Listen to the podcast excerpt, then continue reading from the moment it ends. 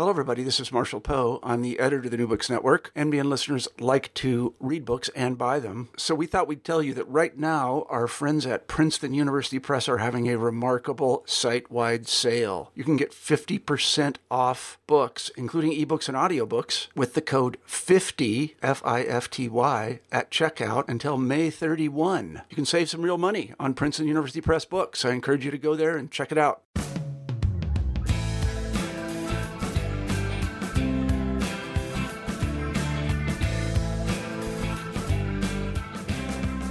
Hello, and welcome back to New Books in Environmental Studies. My name is Brian Hamilton. I'm your host today, and I am delighted to be joined by Keith Woodhouse, Assistant Professor of History at Northwestern University, where he also teaches in the Environmental Policy and Culture program. He is the author of The Ecocentrists, A History of Radical Environmentalism, which was published by Columbia University Press just earlier this month. Doctor Woodhouse, thank you so much for joining us. Great to be here. Thanks, Brian. Now, I have to confess that I, I was rather surprised when I when I cracked open this book. I knew you were work, you were out there. I knew you were working on a, a history of radical environmentalists. I know you had been through the boxes in the garage of Earth First founder uh, Dave Foreman.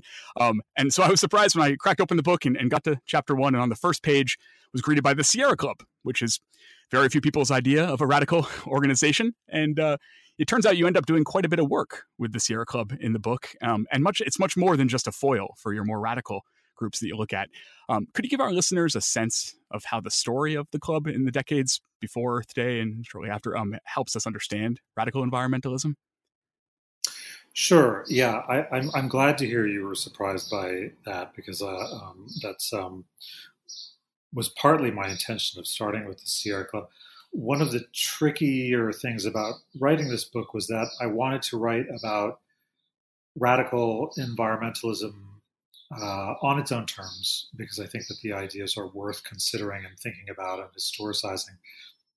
But I also wanted to suggest that radical environmentalism is not divorced from mainstream environmentalism. In fact, they have a very close relationship in history, um, and, it, and it's difficult to understand one without understanding the other. So you're absolutely right that I'm using the Sierra Club here not simply as a foil, but actually as um, a related group and representative of a related movement, which I call mainstream environmentalism. So it's not so much that uh, radicals and mainstream environmentalists are existing in competition with each other um, and in opposition to each other, uh, but they're sort of more siblings.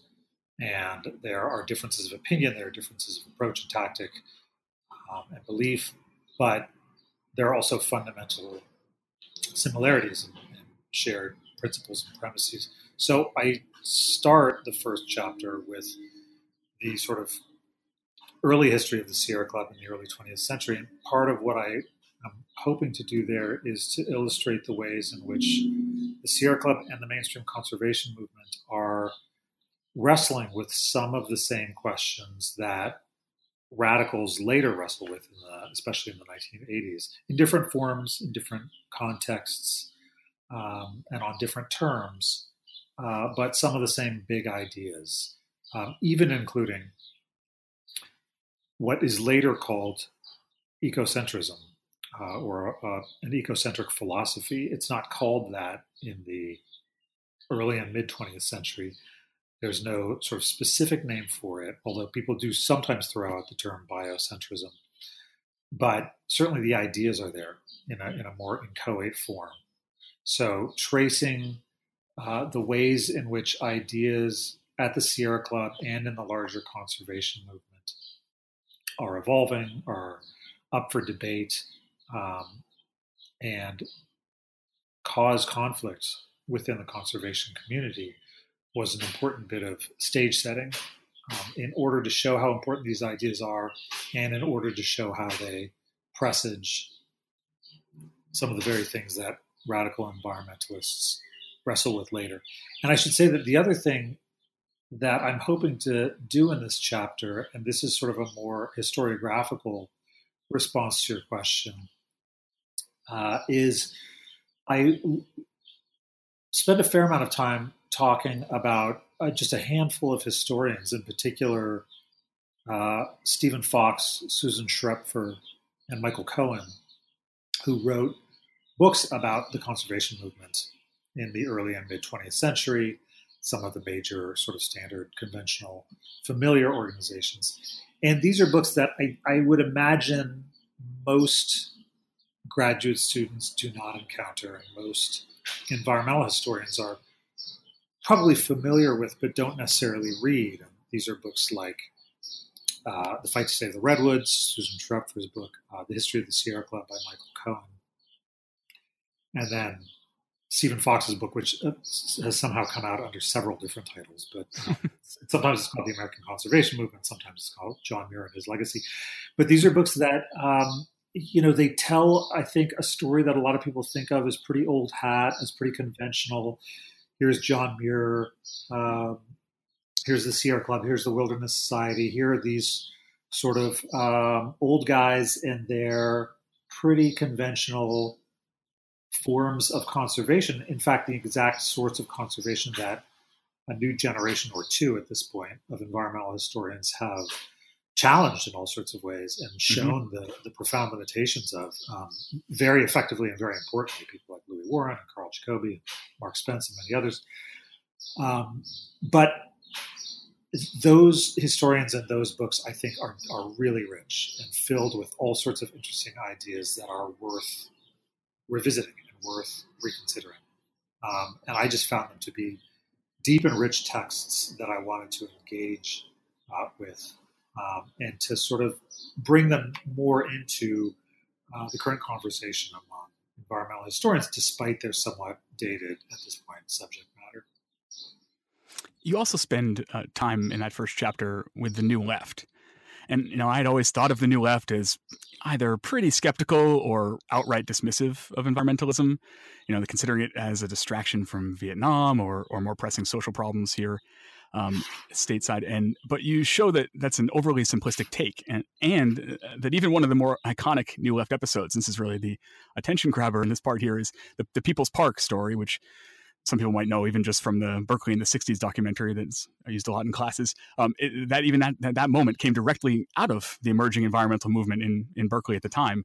Um, how did that happen? And, and what does it reveal about this sort of cross-pollination between the New Left and environmentalism? Yeah, I, I think you're, you're not at all uh, wrong to think of the New Left as largely either dismissive of or critical of the environmental movement. There's a great deal of that. And if you go back and you look at various alternative uh, newspapers and journals, uh, the New Left, New Left media from the late nineteen sixties and early nineteen seventies, there's a great deal of criticism of, uh, of the environmental movement. Some of it very sophisticated criticism of the environmental movement. Um, but I think there's also a lot of wrestling with the environment, what was then called the ecology movement, for around nineteen seventy or so, and we know as, as the environmental movement. Um, and as you point out, People's Park was was probably sort of ground zero for this wrestling with this new movement. And People's Park is interesting in that I think for a lot of people, it was um, part of a much more familiar story of student activists, New Left activists fighting against university administrations, uh, fighting against municipal government, fighting against uh, police forces, um, and sort of collectively what they called the establishment. Um, and it, that's often how it was written about in newspapers like New Left Notes. Uh, it was written about as, you know, the first stage in a much broader revolutionary moment um, in the uh, in nineteen sixty-nine and seventies. But on the ground in Berkeley, you had a lot of people who were deeply invested in the ecology, the emerging ecology movement, the environmental movement, the ideas, the principles, the um, uh, the sort of set of uh, concerns that that movement represented, and that was a big part of what People's Park meant to them. In fact, um, as the chapter describes, there was a park that prefigured People's Park. Um, that was actually, it, I think it was basically called Herrick Memorial Park, but it was um, a park that was originally conceived of as a memorial for a guy named Chuck Herrick, who was part of a group called, or one of the founders of a group called Ecology Action in Berkeley. Um, and there was going to be this Herrick Peace and Freedom Park um, just a few blocks away from the site of the eventual People's Park in order to, to honor Herrick and, and his work with Ecology Action. That idea sort of morphed into People's Park, not directly, but indirectly morphed into what would become People's Park. So so this group, Ecology Action, and their interest in, in a nascent environmental movement was really um, the prehistory of, of People's Park. Um, and so it's a dimension of People's Park that I think uh, got lost for a lot of people. Um, and one of the um, promoters of People's Park and, and one of the journalists, the counterculture journalists who wrote about People's Park most was a, a guy named Keith Lampe, who would later go by several other names. Yeah, uh, he has a lot of pseudonyms. Yeah. Uh, eventually he's known as Ponderosa Pine. That's, that's, that is, I think, the name that he eventually settles on by the late nineteen seventies. But his his his name is Keith Lampe in the late sixties. And he was a yippie. He was uh, uh, worked with Jerry Rubin, and he was one of the guys who, you know, tried to lev- levitate the Pentagon and uh, uh, engage in all sorts of uh, yippie actions in the late nineteen sixties. And by sixty-nine, he's in Berkeley, and he's has started this column called Earth Readout, which is a syndicated column in, in the alternative press. Um, and it's essentially about um, the environmental movement and the, the ecology movement from a sort of a New Left perspective. And, and he's really inspired to write this column by attending the Sierra Club's nineteen sixty-nine Wilderness Conference in San Francisco with, uh, or at the behest of Gary Snyder, who's a friend of his, um, who uh, convinces him to come to the conference with him. Gary Snyder, of course, the, the beat and counterculture uh, poet um, and environmental thinker. So Keith Lampe is this interesting figure in that he bridges this New Left and counterculture nineteen sixties moment with this sort of more, at least for, for all appearances, more staid environmental movement represented by, conservation movement rather, represented by the Sierra Club.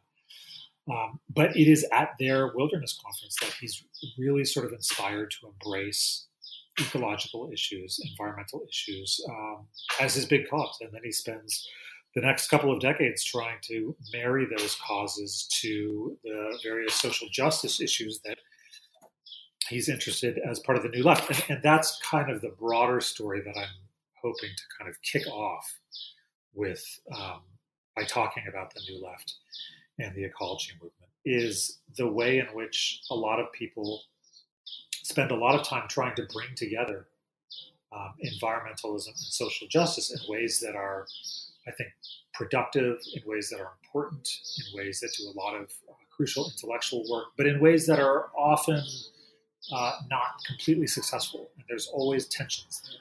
There are always tensions that, that um, get between um, social justice issues and various forms of environmentalism. Um, and that's a story that I try to trace throughout the rest of the book. Yeah. And then, so then in chapter two, you take us into this, you know, the much heralded so-called environmental decade of, of the nineteen seventies.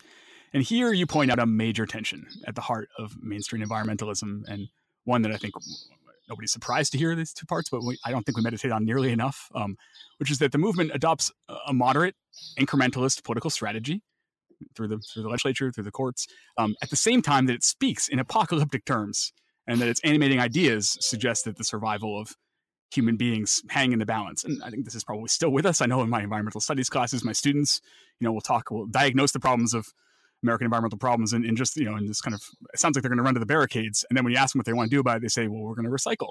um, but uh, right. So would you explain how the movement got into that spot and, and unpack a, for us what, you know, this, this term, usefully termed this crisis environmentalism? Yeah, I had the same experience with my students. Um, and it's, it's not their fault, no, no. Right? I mean, it's sort of, it's, it's, it's a matter of, it's a question of sort of, well, how does one confront problems of this scale and, and the complexity and the feelings of disempowerment in the face of it? Uh, uh, and you end up doing sort of making small gestures. But I think on a, on a broader level, it, it can be critiqued. Uh, you know, and Naomi Klein has, has um, I'm just going to paraphrase her here, but she's talked about uh, the way in which people talk about uh, the uh, catastrophic consequences of climate change and then advocate, uh, you know, green shopping mm-hmm. or, uh, uh, yeah, or, or tax reform as a way of uh, addressing what could be the sort of, you know, profound transformation of life as we know it on the planet. Um, and I think she points out that these things are just, the response is simply not proportional to to the problem. And, and that's um, what you find in the early nineteen seventies. You find um, environmental thinkers, and Paul Ehrlich's probably the most famous. A lot of these thinkers are essentially the people who, who we refer to as neo-Malthusians, um, Uh, a strain of thought that Tom Robertson has written a great book on, um, his book, The Malthusian Moment. But so a lot of these people are concerned with um, either overpopulation or the limits of material resources, both of which are, of course, um, uh, at least indirectly related.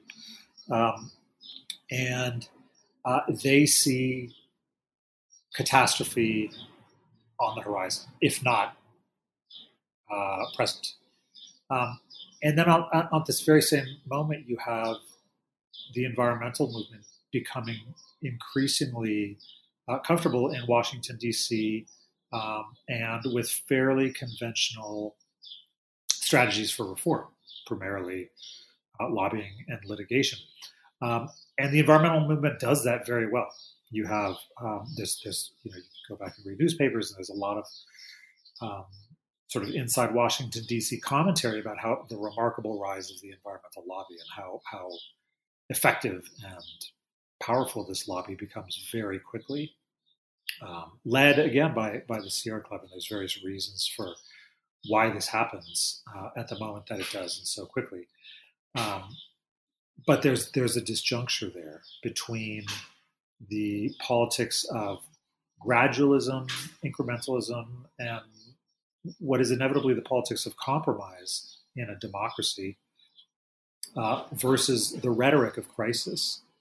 Um, and the rhetoric of crisis uh, begging for uh, proportional solutions um, or means of addressing that crisis. And so this is kind of, um, I think, one of the uh, one of the things you need to prefigure the radical environmentalists who we'll talk about later, is this, A, a sense of crisis, right, which radical action generally comes from, some sense of crisis, um, and then B, a sense of um, there being a lack of response to that crisis, and, and that's exactly what you have. So you have this increasingly heated rhetoric uh, and an increasingly gradualist strategy for addressing the problems behind that rhetoric.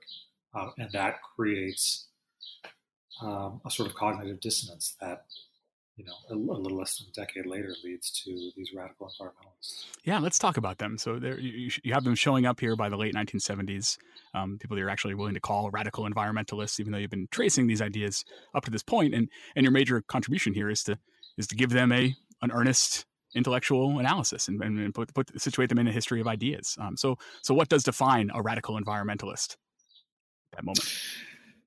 Yeah. So I, I, th- I should say that there are many different yeah.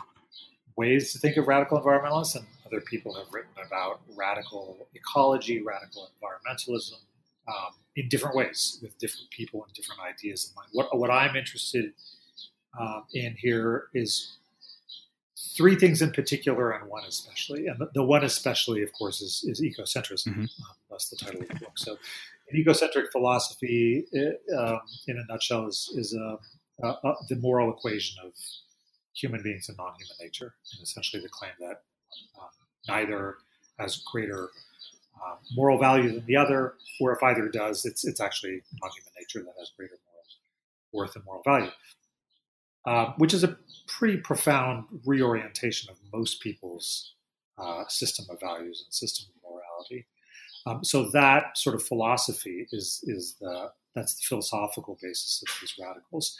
Uh, and then the other two elements are uh, one is a, a focus on wilderness, um, and that's a term that that changes over the course of the book, the definition of it, the approach to it, uh, forms of advocacy around it.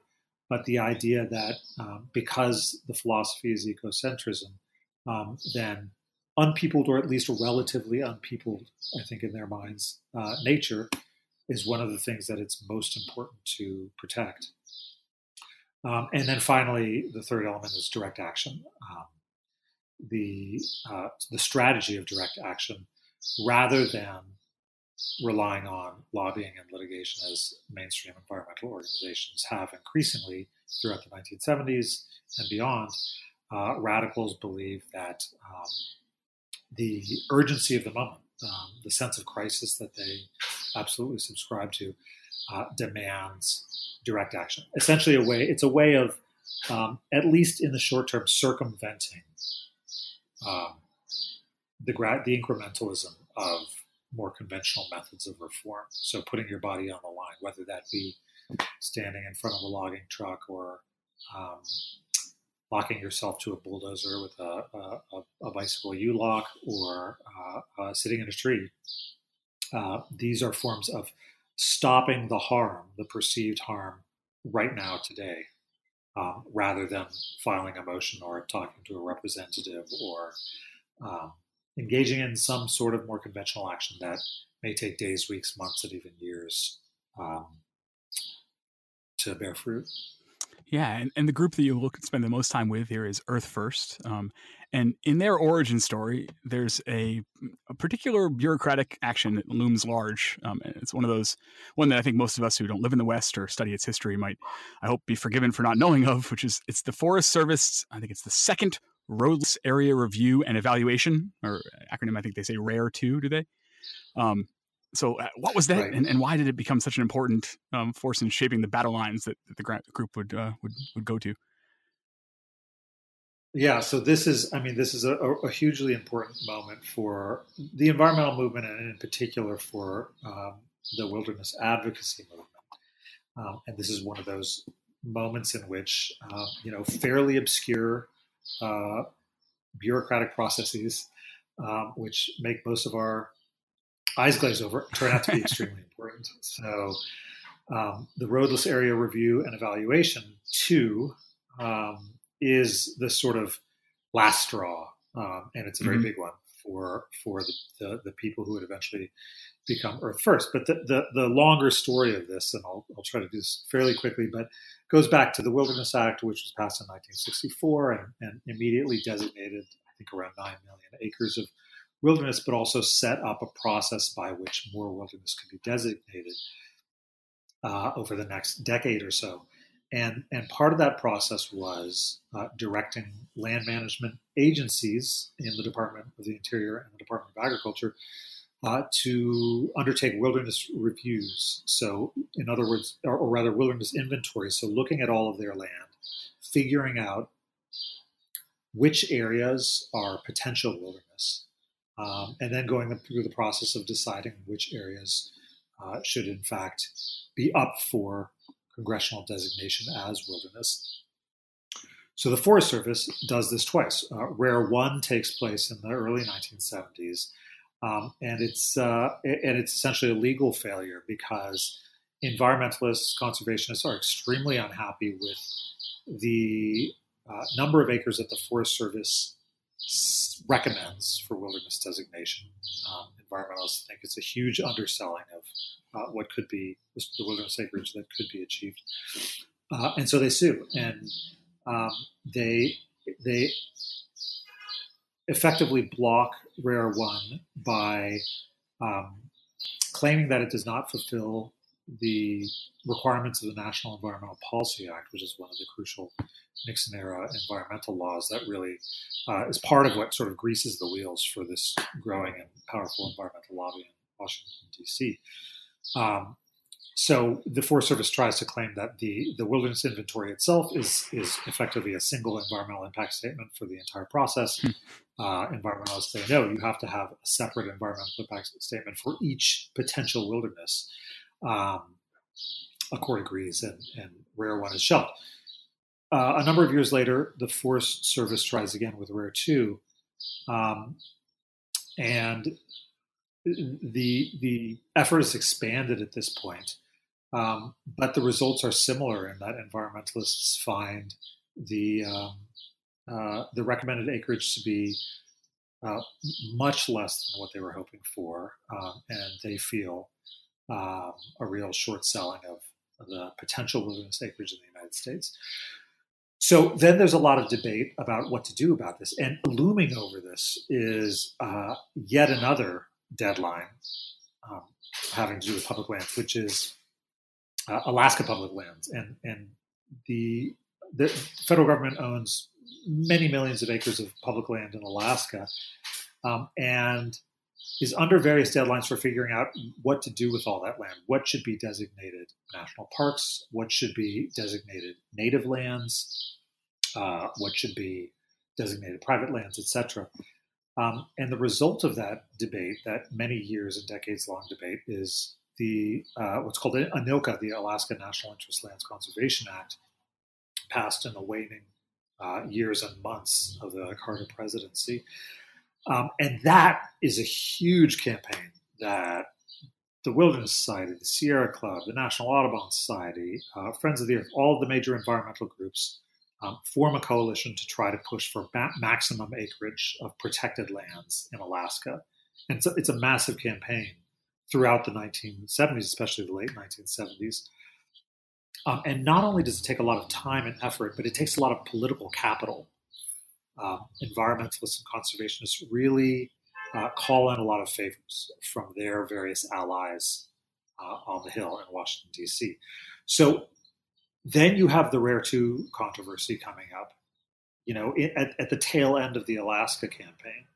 So a couple of things happen there. One is that um, a lot of the uh, sort of political capital has been spent already. There's there's not a lot more favors to call in, and environmentalists have really um, asked their allies to do as much as possible for the Alaska campaign. They're not sure if they can actually get them to, to undertake an entire, uh, sep- entirely separate political campaign for Rare two lands.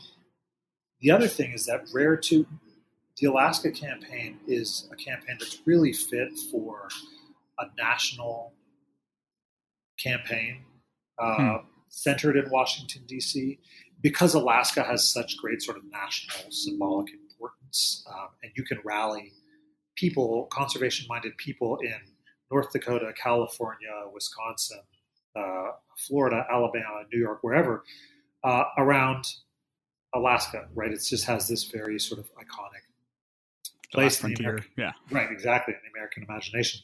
Um, Rare two is much more abstract, right? We're talking about hundreds of potential wilderness areas, most of which um, the vast majority of Americans are completely unfamiliar with.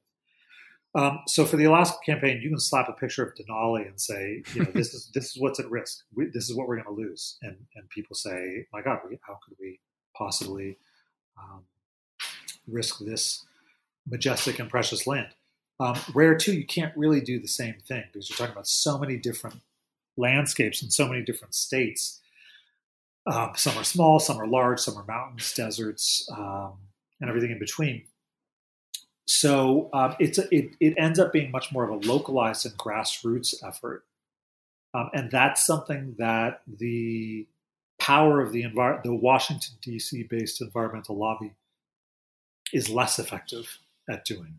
And that, there's a, there's a whole other story that, you know, probably um, you, um, listeners will have to read the book to, to learn more about, um, or or read Jay Turner's great book, The Promise of Wilderness, which goes over um, much of this story as well, but about how the Wilderness Society, uh, which was at one point a very grassroots organization, was undergoing a real shift in the late nineteen seventies and becoming much more of a D C-based lobby at the very moment when Rare two really called for a more grassroots strategy.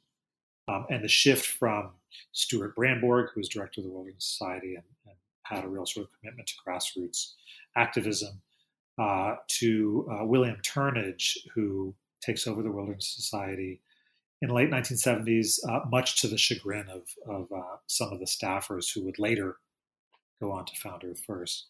Um, so the Wilderness Society is moving in sort of exactly the wrong direction uh, for handling where to. So all of this, this is, I, I, I promised a short story and I'm not delivering on the promise, but, but to wrap it up, um, all of this leads to a, a, a moment where um, conservationists, environmentalists are wondering what to do about where to, and the, the, the small number of acres that the Forest Service is recommending. And a, a lawsuit is, uh, the idea of a lawsuit is bounced around. It worked for Rare One, why not for Rare Two?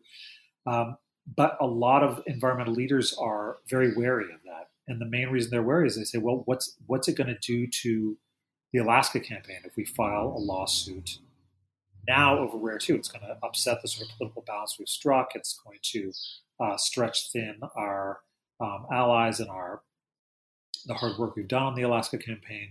Uh, it's going to rock the boat, in other words. Um, Huey Johnson, who was the Secretary of Resources in California at the time, does not agree. He's really upset with uh, he's um, Jerry Brown's Secretary of Resources. Jerry Brown was governor of California then, as he is now. This remarkable uh, repeats of history. He was governor of California in the late nineteen seventies, and here we are, decades later, and he's he's governor again. Um, but uh, Huey Johnson was his Secretary of Resources, and and was very upset with the the relatively uh, limited acreage of wilderness that California stood to gain. So he decided to file suit um, against Rare Two. And you have this bizarre moment where several major environmental organizations, including the Wilderness Society, send representatives to try to talk him out of it, to try to say, look, this is not the time. We, we do not want to sue over this. Um, and he goes ahead and does Dave, it. Dave Foreman says, he says, we don't want to, we didn't want a lawsuit because we knew we could win. Right, exactly. Right. He says, you know, we didn't want, we, we didn't want to risk a lawsuit because we knew we would probably win. Um, and so Huey Johnson sues anyway, uh, successfully.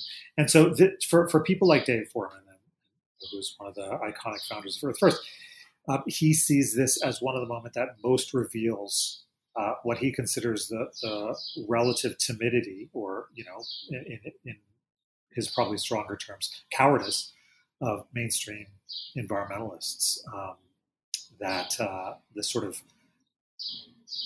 political balance in Washington, D C and effective compromise take precedent over uh, actually protecting more wilderness acres. Um, and that, for him, is the, the, the final straw that leads him to break um, with mainstream environmentalism. And, and to go up then to the realm of ideas here, you argue that ecocentrism um, would essentially be a footnote, you know, of, of kind of interesting curiosity and, and environmental thought if it weren't for fights like this, if it weren't for wilderness. Um, right. And, and, and, and the wilderness is the central concern of Earth First. But I was, you know, I was a bit surprised by the ways they seem to be defining wilderness, how it fit into their ideas. It's not exactly the way that I try to get my students to think about it when we read William Cronin's The Trouble with Wilderness or things like that. It's, it's more capacious. And uh, you want to say more about that, how they're thinking of wilderness as an idea? Yeah, I'm really glad you asked that because that's something that, um, you know, I sometimes feel like I should have emphasized a little more, but you're exactly right. The um, the idea of wilderness is central to radical environmental groups like Earth First, um, but it's it is a much broader idea of wilderness than I think many critics of radical environmentalism allow.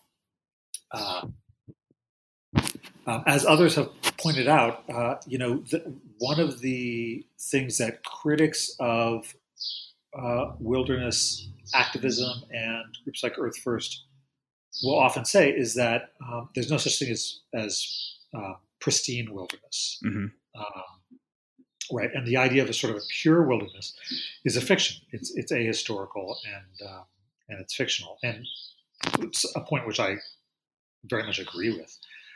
Um, but the the word pristine does not appear anywhere in the wilderness Act. Um, hmm. It's it's a word that's actually not used very much by uh, Earth First. Uh, the word pure is um, used in relation to wilderness quite a bit, but not by Earth First. It's actually used by the Forest Service, which pursues uh, what are called purity policies in, in the nineteen seventies um, and I think into the early nineteen eighties, which is essentially a way of limiting potential wilderness by saying, look, if there's any evidence of uh, human alteration to a given uh, potential wilderness, a de facto wilderness, then uh, it's ruled out. It cannot be considered wilderness because there's it's it's no longer pure. It's no longer pristine. It's and, convenient. And it's, Right, exactly. And so it's actually wilderness advocates who are trying to expand as much as possible the uh, what can be considered wilderness, and saying, look, um, uh, evidence of and and uh, a record of human uh, change, human habitation, um, even industrial work and, and, and resource extraction does not necessarily rule out wilderness, right? There's various processes of wilderness restoration or rewilding that can take place. Um, so the idea that wilderness means uh, a place without history and a place without any human influence is actually not um, the definition that radical environmentalists use, um, or at least not most of the time, right? I mean, they, they, they wrote and said a lot. So you certainly have moments where they sort of veer in that direction. But, you know, the, if you really go back and read most of their writings and their conversations, that's that's uh, that's not the working definition that they uh, they tend to use. So um, you also have a lot of radical environmentalists who are, um, as much as we like to think of them as championing only sort of sacred space, what what Andrew Needham has called sacred spaces in um, the high mountains, for instance, uh, you know, very very far from human activity. Uh, where you have the undisturbed alpine lake and the, the uh, first growth forest and uh, the uh, wildlife, you know, who have rarely, if ever, encountered human beings. Um, you actually, there's actually a fair amount of radical action in uh, working landscapes, um, the very landscapes that um, I think a lot of environmental historians have said, look, we need to pay more attention to these working landscapes and pay less attention to supposedly pristine wilderness. Well, in, in fact, a lot of these radical environmentalists were paying attention to some of those working landscapes, places that had been mined, uh, places that had been farmed, places that had been heavily grazed. Um, the the the plains and and uh, grasslands of the West is is a site of a lot of Earth First activism in the nineteen eighties. It's not just forests, um, and a lot of that activism is on lands that have been uh, heavily grazed, heavily used by by ranchers, um, and land which probably, you know, your average uh, camper, backpacker, nature lover um, would not be very impressed with. I mean, they'd come across it and it's something that they'd walk through to get to uh, uh, the uh, sublime desert or the, the majestic mountain. So um, you have, um, there, there's actually an initiative in the Earth First takes up. They have several initiatives. Um, well, they have many in the nineteen eighties. By the late eighties, there's a increasing talk about what's called Zero Cut, which is an effort to um, ban all logging on national forests. Um, and maybe we'll get to that later. But there's there's a sort of a, a, a paired um, effort called Zero Cud, uh, C U D, to ban all grazing on B L M hmm. lands. And, you know, these are, these are, again, these are, these are the very sort of uh, uh, working landscapes close to human habitation, landscapes that people use every day, um, that I think radical environmentalists are often accused of ignoring or considering to be uh, degraded and not worth our attention. Um, and in fact, they, they, they did pay a lot of attention to it and care deeply about it. So uh, the left-right spectrum of politics, the classic model here, it seems basically useless when it comes to talking about Earth First, more or less. Um, you know, they're denouncing federal authority at one moment, and then they're relying on it the next. Often they speak like anarchists, but they're decidedly not anarchists fully. Uh, sometimes they're they're praising the free market. Even at one point, there's an Earth First leader who who says maybe a little Reaganomics can be useful now and then. And it's it's kind of dizzying um, to read through it all. Uh, what is it about radical environmental thought that allowed Earth First and other groups to slip in and out of these camps? Yeah, it's a tricky question. And I think that you're absolutely right. And Earth First actually takes a lot of pride in its um, being so ideologically hard to place. Uh, generally, people obviously associate it with uh, more with the left than with the right, especially in the nineteen eighties, which was the heyday of Earth First. Uh, and Ronald Reagan was in office, and Earth First was doing a lot of battle with Uh, Reagan appointees, but Dave Foreman um, famously said that uh, when he thought about Earth First, he often thought about what William Buckley Junior wrote in one of the early issues of National Review, hmm. uh, which was that the purpose of the magazine was to, in his words, stand athwart history yelling stop. And Foreman saw Earth First as um, having a similar goal in mind. Um, obviously, there was a great deal more that the two those two men would disagree with um, than agree with each other on. Um, but there were some affinities there. So Earth First is very slippery uh, ideologically. And, and partly because of that, you have a lot of Earth Firsters who have at least a casual relationship uh, to anarchism.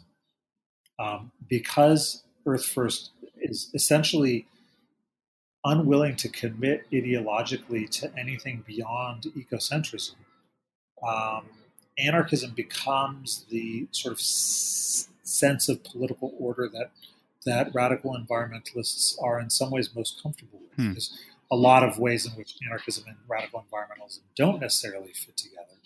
Uh, chief among them that, that anarchism is fundamentally about human freedom and radical environmentalism is um, arguably the opposite. But um, both anarchists and radical environmentalists are generally skeptical of um, complicated forms of technology, complicated forms of social organization, generally committed to uh, more decentralized political and social structures, smaller scales of, uh, of governance. Radical environmentalists Uh, uh, toy with bioregionalism at different times too, which is sort of uh, you know, locally organized forms of government uh, formed according to um, bioregions rather than uh, political uh, entities.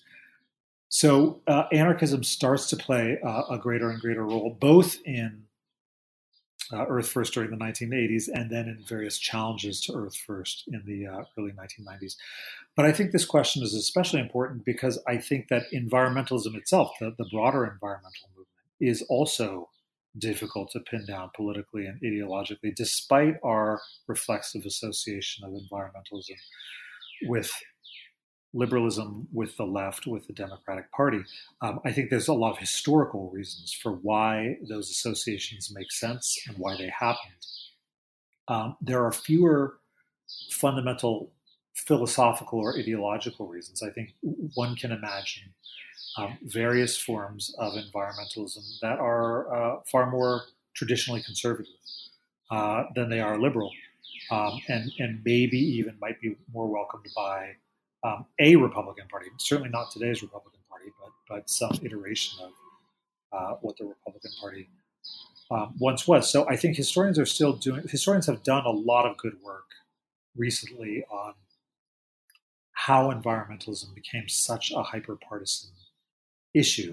Um, but I think the story is is not completely told yet. There's Um, more, several books coming out that I think will, will shed a little more light on this in, in the coming months and years. Um, but I think there's still a lot of work to be done to sort of figure out what exactly is the historical um, and basic political relationship between environmental thought um, and the left on one hand and the right on the other.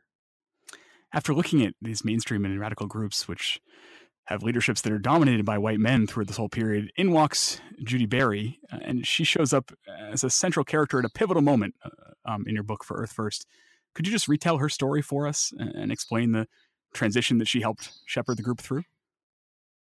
Yeah, absolutely. Judi Bari is a hugely important um, figure here, and I'll just um, uh, cite another book for listeners who, who might be interested if you want to get the whole story of Um, Judi Bari and Earth First and uh, what are sometimes called the Timber Wars of Northern California in the early nineteen nineties. There's a great book by Darren Speece called Defending Giants, um, which tells that that story in a, in a great in great detail. Um, Judi Bari is an Earth Firster. She um, starts um, or at least becomes a central part of and eventually the leader of Um, a, uh, a, a sort of a branch of, it's hard to know how to talk about these groups because Earth First sort of is, is pretty allergic to any sort of strict forms of organizational structure. So uh, I'll just say a group of Earth Firsters in Northern California. It's, it's um, uh, Bari calls them Ecotopia Earth First. um, in mostly in Mendocino and Humboldt counties. Um, and she, I mean, her her sort of origin story that that's been retold many times is that she was uh she she was from the East Coast. She grew up in Maryland. She was in in involved in various forms of labor organizing. Um, she moved to California. She worked as a carpenter for carpenter for uh, a while. And um, as the story goes, she was uh, working on a, a deck one day somewhere uh, in Mendocino County, and uh, um, remarked on the beauty of the wood that she was um, nailing down to, for someone's uh, summer deck. And the contractor she was working with said, "Yeah, you know, this is uh, this is thousand year old redwood," and And she had one of these kinds of uh, um, uh, revelatory moments where she thought, you know, what am I doing? Using thousand-year-old trees to to build uh, summer houses. um, and that just seemed profoundly wrong to her. And that's when she became involved in radical environmental action. And, and much of her environmental career was centered on protecting old-growth trees in Northern California. Um, she was... Um, became very close to a guy named Daryl Cherney, who had already been involved in Earth First activism. Uh, but Judi Bari really energized the Earth First scene in Mendocino County. And sh- the changes that she's responsible for were many. Um, she argued that she championed what she called uh, the feminization of Earth First. She saw Earth First as a sort of an overly macho, male-centered and male-led group um, with a sort of a particular macho view of what radical activism was. And she um, wanted to challenge that view and expand how Earth Firsters thought about radical thought and action. Um, and and she, she did that certainly by example, but also by um, giving a lot of responsibility to uh, women in Northern California to lead Um, various Earth First actions and campaigns um, to protect for Northern California forests. Uh, she also tried to build bridges between radical environmentalists and loggers, uh, not between radical environmentalists and logging companies, who she saw as the enemy, but between loggers themselves, who she saw as uh, exploited and potential allies of radical environmentalists. And this was sort of a holy grail for some radical activists um, in, in California, Oregon, and elsewhere, was to actually join forces, to have environmentalists join forces against um, logging companies. And there's not a lot of evidence that it was ever achieved on a broad scale, but certainly Bari achieved it in small ways. And she made uh, allies amongst the Northern California logging community. And she tried very hard to um, Uh, befriend loggers and to convince them that they were, in the end, fighting for the same thing. Um, and that um, this was at a time when uh, logging communities were suffering economically. The logging industry uh, was in decline in the Pacific Northwest. Um, if you ask Bari and Earth First, and, and I think most historians, uh, they'll tell you that this was largely because of Uh, the industry's decision to uh, mechanize a lot of the logging process, which cut down on jobs, um, and to um, uh, to, to uh, ship a lot of their uh, lumber overseas. Um, but for loggers, it was hard for them to disassociate the economic decline of their communities and their uh, companies, their employers, with increasing environmental activism and environmental regulation. So Bari was really trying to sort of get beyond that and convince loggers that they were on the same side fighting against management, and in this case, fighting against a company called Pacific Lumber, which was um, really the, the main group that um, Ecotopia Earth First fought against. And then the, the final innovation or important um characteristic of Bari's activism that I'll that I'll just mention is that in fighting against Pacific Lumber, and this is a, a Pacific Lumber that had been recently um, bought in a hostile takeover by uh, a corporate raider named Charles Hurwitz, who um, owned a company called Maxam, which was based in Texas. And um, Bari and Ecotopia Earth First were were really dedicating all of their energy to fighting Pacific Lumber and fighting against Pacific Lumber logging. This is very different from what Earth First had been doing for most of the nineteen eighties. Earth First had largely been fighting against federal agencies. I mean, they're, they're, they're, certainly they saw logger, logging companies as uh, destructive and as something that they were fighting against, but they really saved a lot of their criticism because they operated ex- pretty exclusively on public lands. They were deeply critical and came in direct confrontation with uh, especially the Forest Service, also the, the B L M, the Bureau of Land Management. Uh, Judi Bari and Ecotopia Earth First uh, is operating on private land. Uh, so they're challenging uh, a private company, Pacific Lumber in this case, um, also Georgia Pacific, Louisiana Pacific, several other logging companies, but but really mainly Pacific Lumber.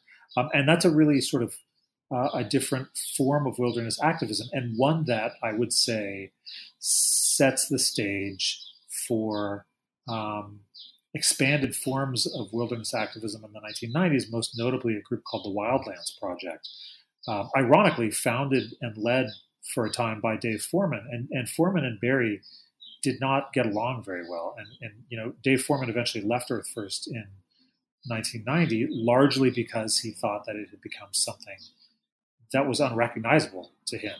Uh, in other words, it had become really Judi Bari's Earth First.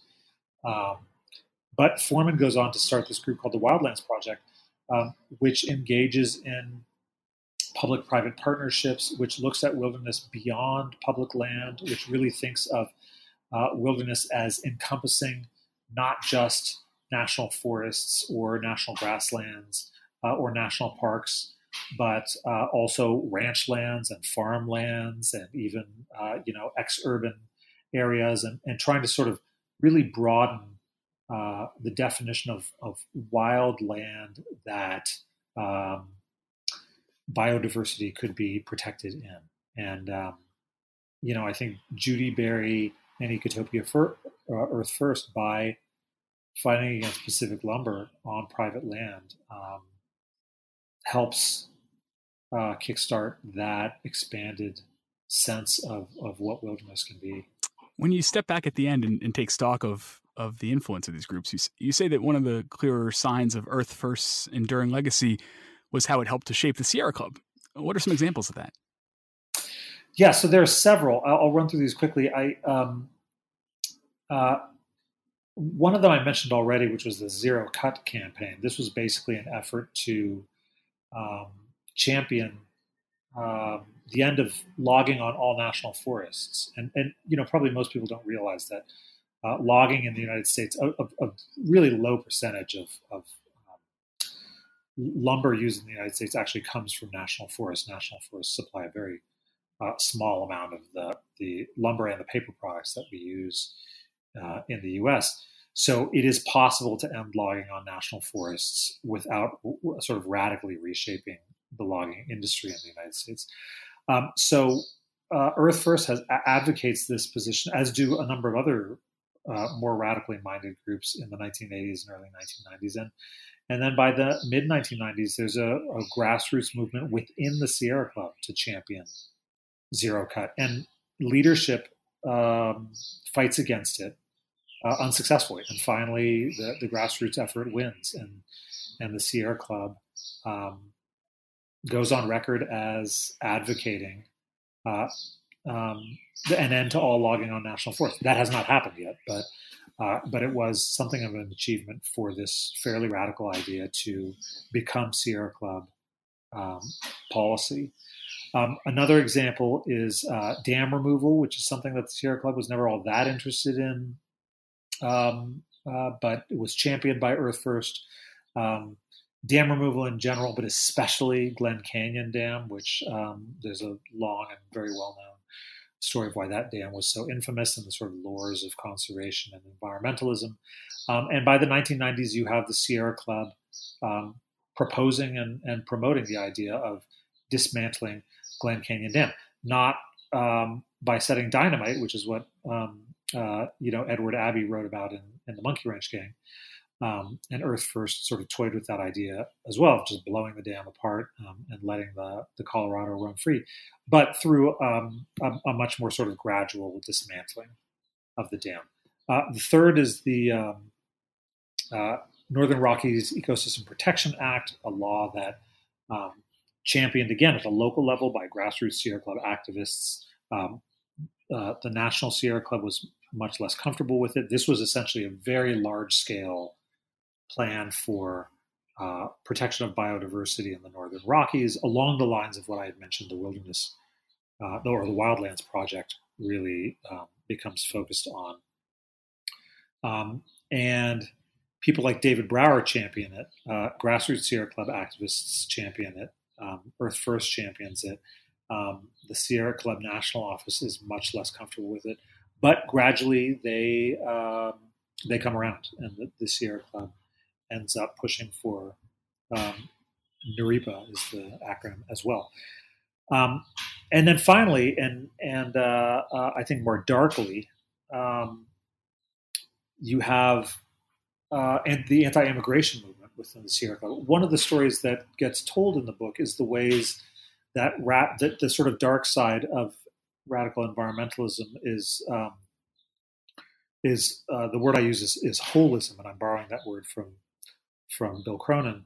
Um, but holism being the sort of um, equating of all human beings as a single force, um, an undifferentiated force, uh, and paying very little, if any, attention to social difference, class difference, geographical differences, the way that different people have different relationships to the non-human world and different degrees of culpability in various forms of environmental harm and environmental um, impact. And, and one of the results of that sort of uh, way of thinking, that holistic way of thinking, is to think about people purely in terms of numbers.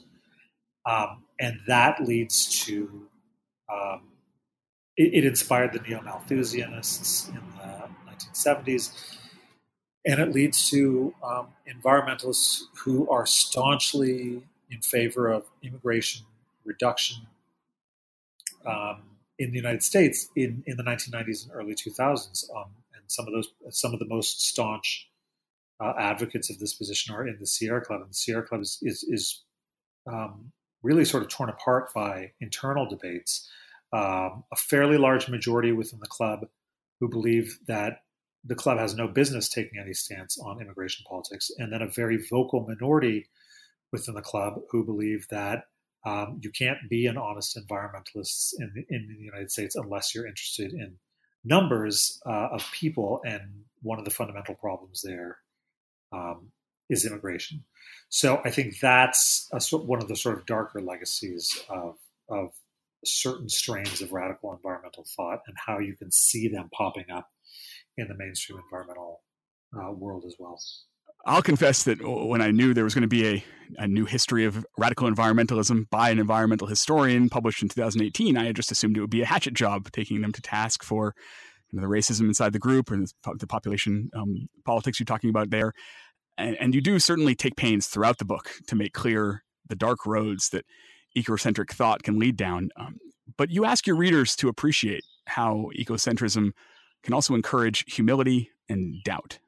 So I wonder, as a closing question, why are humility and doubt, in your mind, environmental virtues? Yeah, I think this is a really important question. It's it's central to how I thought about the, the project. Um, and I'll just preface it by saying that I think that there, there there have been a lot of historians and scholars who have been deeply critical of groups like Earth First and environmental, radical environmental thought in general, for all sorts of, I think, good and important reasons. And there's been um, a literature, a critical literature that I that I have been in many ways inspired by, um, uh, pointing out all of the sort of limitations and the flaws and uh, uh, the, some of the darker implications of uh, ecocentric thought. However, um, I also think that a lot gets missed there. Um, and the notion of the importance of, of pessimism and doubt, th- a lot of this goes back to um, an essay called The Death of Environmentalism that was published in the early two thousands by a couple of environmental consultants named Michael Schellenberger and Ted Nordhaus. And, and, and they later founded an entire organization based on, uh, in many ways, on the ideas in that essay called The Breakthrough Institute. Um, and It has sparked a whole conversation um, and a group of people um, affiliated to varying degrees with the Breakthrough Institute. Um, some of the names, some of the the, the more familiar names are, are uh, Stuart Brand, Emma Maris, um, Michelle Marvier, Peter Careva. Um, and these are people who have are, are critical of, of many aspects of um, the environmental movement, and especially sort of more traditional conservation. Uh, but in particular, they, they think that the movement um, does not offer enough of a sort of a positive vision. Uh, they think that it's too gloom and doom, it's too pessimistic, uh, it's too dark, and that that's just simply not um, something that can, can inspire people. It, it can't inspire action uh, and political support. And I think that's an important point. I think it's a it's it's an important conversation, um, and it's yielded a lot of interesting articles, books, converse, uh, uh, pieces of writing, but.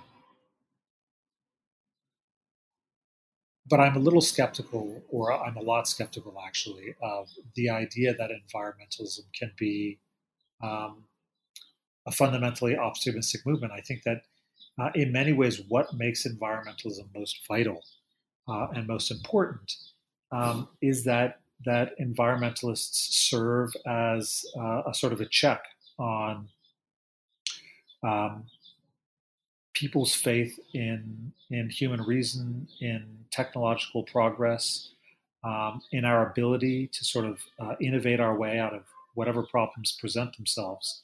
Uh, and environmentalists fundamentally advocate uh, caution and and certain kinds of humility um, and doubt. So I think that uh, especially when you look at environmentalism as a reaction to Uh, the United States in the twentieth century, um, and an accelerating, uh, accelerating technological process, accelerating economic growth, um, and the sort of belief that more of this and more of that um, is is the solution to most problems, problems, political problems, social problems, environmental.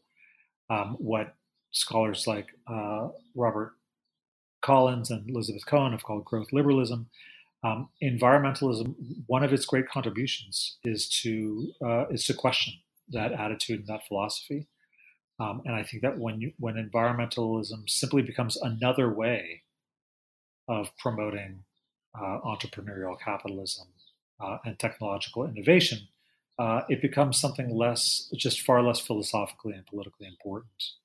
The book, again, is The Ecocentrists, A History of Radical Environmentalism, out now from Columbia University Press. My guest has been Doctor Keith Woodhouse. Keith, before I let you go, would you can I get you to tease whatever projects you're turning to now? Sure. Yeah. The next project is um, in its very early stages, so it's, it's uh, not easy to talk about because I'm still figuring it out. Um, and frankly, I've got to come up with a much better way of describing it because um, my, my my description right now is that it's... Uh, a history of environmental assessment, um, and especially uh, environmental impact statements, which are required, mandated by the National Environmental Policy Act of nineteen seventy. Um, so it's it, environmental impact statements pop up everywhere uh, when you study environmentalism. I mean, it's just uh, so rare too, of course, was, was that controversy centered on the environmental assessment process. Um, But uh, fundamentally, it's a project about the ways in which this is I, this is a project that moves from the radical fringe of environmentalism very much to the sort of uh, bureaucratic center of environmental policymaking and um, uh, in, in environmental uh, action. Um, but the, the the goal here is to try to sort of understand how Uh, an increasingly complex uh, bureaucratic state, um, uh, policy-oriented administrative state, uh, wrestles with environmental problems um, that are uh, of a scope and especially a time scale that uh, bureaucratic agencies and, and policymakers are just not used to, uh, not used to thinking along the lines of. Um, and I, I, I think especially about Rob Nixon's work um, on what he calls slow violence, in the way that environmental harm is um, really hard to trace because it unfolds over uh, uh, decades, if not centuries, um, and affects people far down the line, sometimes generations down the line. Uh, that really sort of puts it beyond the scope of a lot of our conventional uh, political and legal means of um, not only finding uh, redress, but, but but also trying to sort of contend with these these problems and these harms. Um, and I think that environmental impact statements and the story of environmental assessment is one way of getting at that conundrum. So um, hopefully I'll figure out a little more about where this story is going uh, soon, but I'm still uh, just in the initial stages, just wading into it right now. Well, environmental impact statements, like radical environmentalism, something I think I understand well, that I look forward to learning how wrong I am. So, Keith, thank you so much for your time today. Thank you, Brian. Really appreciate it.